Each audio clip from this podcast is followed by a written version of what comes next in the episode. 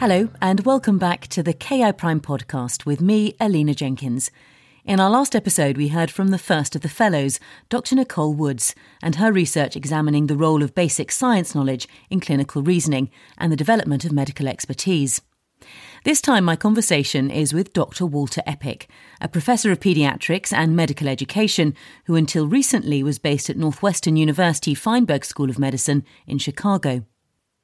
For a number of years, he's practiced paediatric emergency medicine alongside a research career. His research initially started in the area of healthcare simulation, with a particular focus on debriefing. Recently, as part of his PhD journey, his research has become very focused, not only on these learning conversations and educational settings, but also the synergies with workplace conversations and their intrinsic learning potential. In our interview in the summer of 2020, he told me why experiences in his clinical practice led him into this particular area of research. Yeah, as you mentioned, I'm a pediatric emergency physician, which means I work at a large children's hospital here in Chicago still for the next few weeks before I relocate. What led me down this path really much an inspiration from my clinical work. You know, as I said, I've been very much steeped in healthcare simulation and this space. And it would have been around four or five years ago when I became intrigued with the power of workplace conversations. And that there are two main impetuses in that in that regard. The first was being on call in the hospital in the middle of the night and having a very sick child come into the hospital, four or five years old, a child with special needs who'd had many surgeries and was followed very closely by the surgical service. And the child came in quite unwell with a concern for an overwhelming blood poisoning, a, a, a, blood infection, or sepsis, as we call it. And as we initially started taking care of the child, I turned to one of the residents or SHOs, as you may know them, and said, We need the surgeons to come now.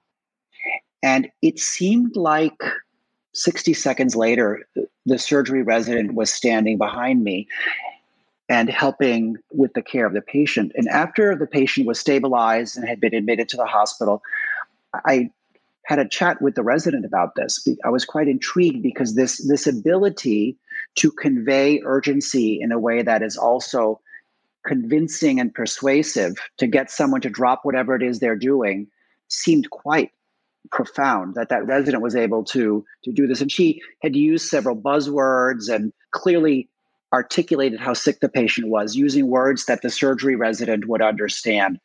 And that really set me on a path to explore how is it that residents learn this very particular and mission critical skill, which is to communicate in a way that's convincing, succinct, and concise.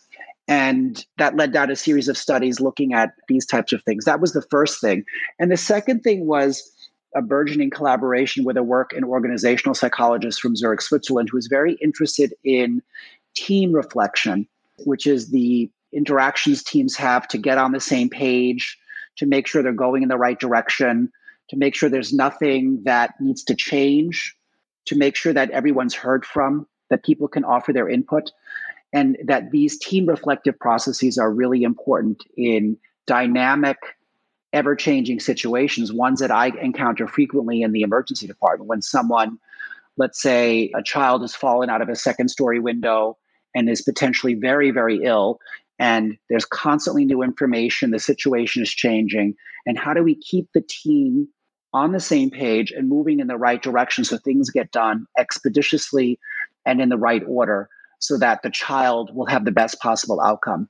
And so I went from debriefing and simulation and then started looking at workplace conversations, both between two people, specifically on the telephone, and then within teams in, in emergency settings. This is fascinating to me as a communications coach. I spend much of my time helping people with their workplace conversations, bringing messages to life so the audience remembers the message and takes action on it. There is plenty of focus in medical education on technical skills, diagnostic skills, and more and more now on communication skills. It seems this is becoming an important competency. Well, I really appreciate you framing it as a, a critically important area. And then I'm going to pick up on something that you just said, which is it's a competency. And actually, what a lot of my work has, is about is not focusing on it as a competency, but focusing on the talk, which is the verbal, nonverbal content and the social implications, looking at the talk as a medium of the learning that's occurring. So there is communicative competency, and everyone's focused on that increasingly as you've highlighted. My particular area of interest is what is the intrinsic learning potential of those conversations that goes above and beyond the role of communication as a competency, an active competency for clinicians? So, for example, in my uh, studies looking at work related telephone conversations, that is, those conversations that junior doctors have with other physicians, nurses, etc.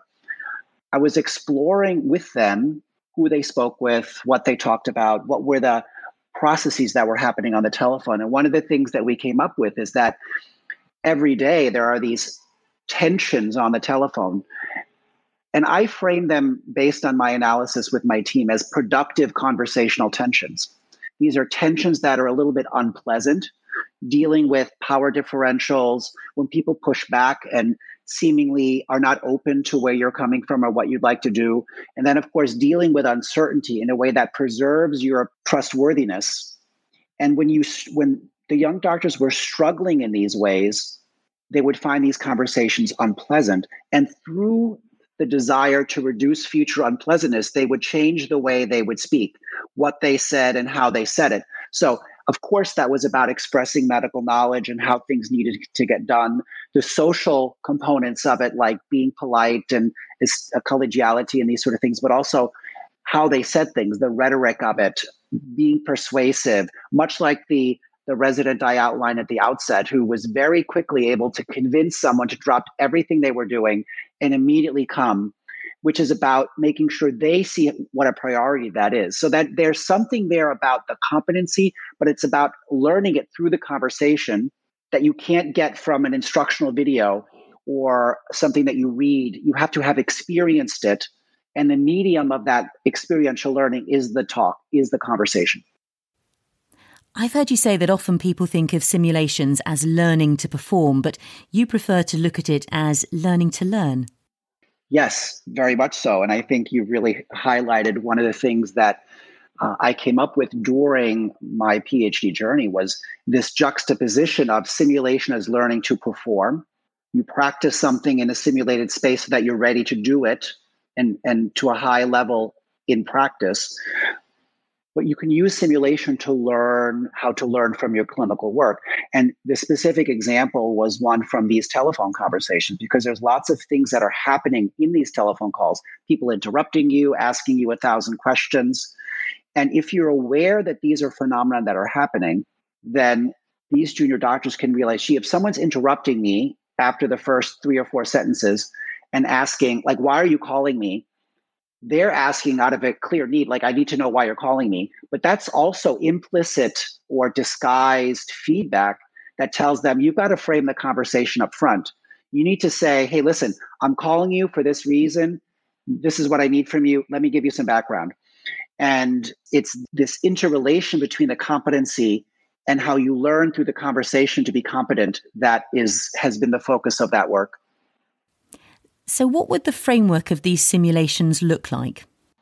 Well, if I'm thinking about this paradigm of simulation as learning to perform, then I would design simulations, let's say to, to, to train up a communication skill. I would design simulation scenarios with a focus on needing to communicate some bits and pieces and then align my assessment let's say using a checklist or some other other form of assessment to provide learners with feedback about their ability to perform that skill to include all critical bits of information. And as it relates to the telephone conversations there are existing models and acronyms out there that one could use to structure the conversation and do they adhere to them? That would be the, the, the one example. In terms of learning to learn through simulation what i would do would be to design simulations that would perhaps use a simulated conversation partner who's doing all the things who is manifesting the, the learning cues that I would want these young learners to be aware of in their future clinical practice and what the value of that is. So it's less about assessing what they're doing, but apprising them of what is going on, reflecting with them together in the debriefing about what these phenomena are and what they mean so that they're attuned to them or sensitized to them when they're on the phone a week and two weeks from now. So they say, Oh, I'm getting interrupted all the time. Maybe I need to change something so that I'm not getting interrupted. They're asking me lots of questions. Maybe that's a cue to me that I should have that information up front and not wait for them to pose the questions. This sort of thing. You mentioned rhetoric there, and we talked about Aristotle with Brian Hodges in an earlier podcast.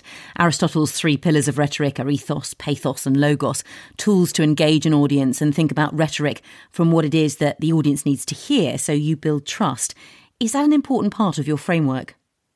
Uh, 100%. And I will say, in the research that I've done, I would hear loud and clear from those uh, doctors who were still in training but very far along, some of them seven or eight years into their training, so quite experienced uh, doctors, that over time you learn that if you want to be persuasive, if you want to earn trust, you need to come across as being trustworthy, meaning uh, presenting information in a standardized way that people are expecting to hear, but then using the words that they want to hear. So if I'm on the phone with a, let's say, an anesthetist, I need to use these words. If I'm on the phone with a surgeon, I need to use those words. When I'm on the phone with an intensive care unit doctor, I need to use other words. And that the words or the lingo, the buzzwords, as people would describe it, were fundamentally important. And that the way to get uh, to achieve your goal in the conversation is to think about what do they need to hear so that they will then respond in a way that supports my patient care because that's ultimately what it's about in many instances you need someone to come right away because they're the only one with the expertise to help that patient or that child and so you need to sort of unlock their motivation to come and uh, using words that will trigger their response and their emotional reaction if you will is fundamentally important. And skilled communicators might know that intuitively. And my work is moving in a direction to help people understand that and give them a space to reflect on, on that process rather than them learning it by happenstance, these junior doctors. I'm hoping that we can help them learn it in a much more efficient and uh, effective manner. COVID 19 has meant we've all had to find different ways of working. More and more of our daily communication is done virtually. We're doing this interview over an online platform when ideally we'd have been in a proper studio. Has there been impacts on your research because of the pandemic? To some degree, certainly. And I, I know that a lot of the the work that we've been doing and some of my my junior doctors have been doing is now in a virtual environment. Um, they're doing work, um, doing telemedicine, so being here on a camera, much as we are right now. And I mean, I would say my research has adapted. So previously, I was focused on debriefings um, after simulated events that take place in person, sitting in a circle. And just recently, we had a paper accepted looking at virtual debriefing. So part of the effects of COVID 19 is to perhaps hamper some things, but also provide an opportunity to learn about other things. To give you an example, um, I'm doing some work looking at peer learning between medical students, which is also quite conversational, and how medical students learn from their peers and near peers, so people who are just ahead of them, specifically in, in learning environments that are longitudinal. So they're with the same people over time, and in some instances for a year or two or four. And one of the things we realized that in the outpatient clinic setting, where they work with their peers for up to four years, now half of their patient interactions are in a virtual space with one of their peers. So they're there with an upper level medical student and they're chatting with a patient together. And before and after those virtual interactions with the patient, these students are interacting with each other again. So you could imagine that because they are now in a virtual space and interacting and reflecting on what went well, what they could do differently, that it's actually amplifying. This is one of the things we're hoping to look at. is amplifying the impact of peer learning because they're actually, that's all they can do is interact with each other. They can't quickly run away and take a break. They're actually together. So that's how I would say COVID 19 has impacted some of the work that I'm doing. So, this podcast is all about the Karolinska Prize for Research in Medical Education. What has been your experience of being involved in the fellowship and what has it meant for your research? Well, I've known about the Karolinska Institute for um, many years, and I know that they award every two years the uh, the Karolinska Prize in Medical Education, which in my circles is the ultimate prize. And I had the good fortune of being a visiting professor at Karolinska about five years ago and uh, was welcomed quite warmly there. And so it was a very special event for me to travel back in November, especially with the uh, illustrious group of medical education researchers who convened there. And with the mentors, uh, Lorelei Lingard, Jonas, uh, Brian Hodges, and David Irby. And uh, it really highlighted for me the importance of community and the value of coming together to exchange ideas and to inspire and be inspired by others. And I mean, it was just an incredibly valuable experience to me, and I cherish it very much. So, finally, what are your future plans and where do you see your research going? Well, interesting that you should mention that because, as I, I, I hinted early in our call, I am right now in the middle of preparing for a professional move to Dublin, Ireland.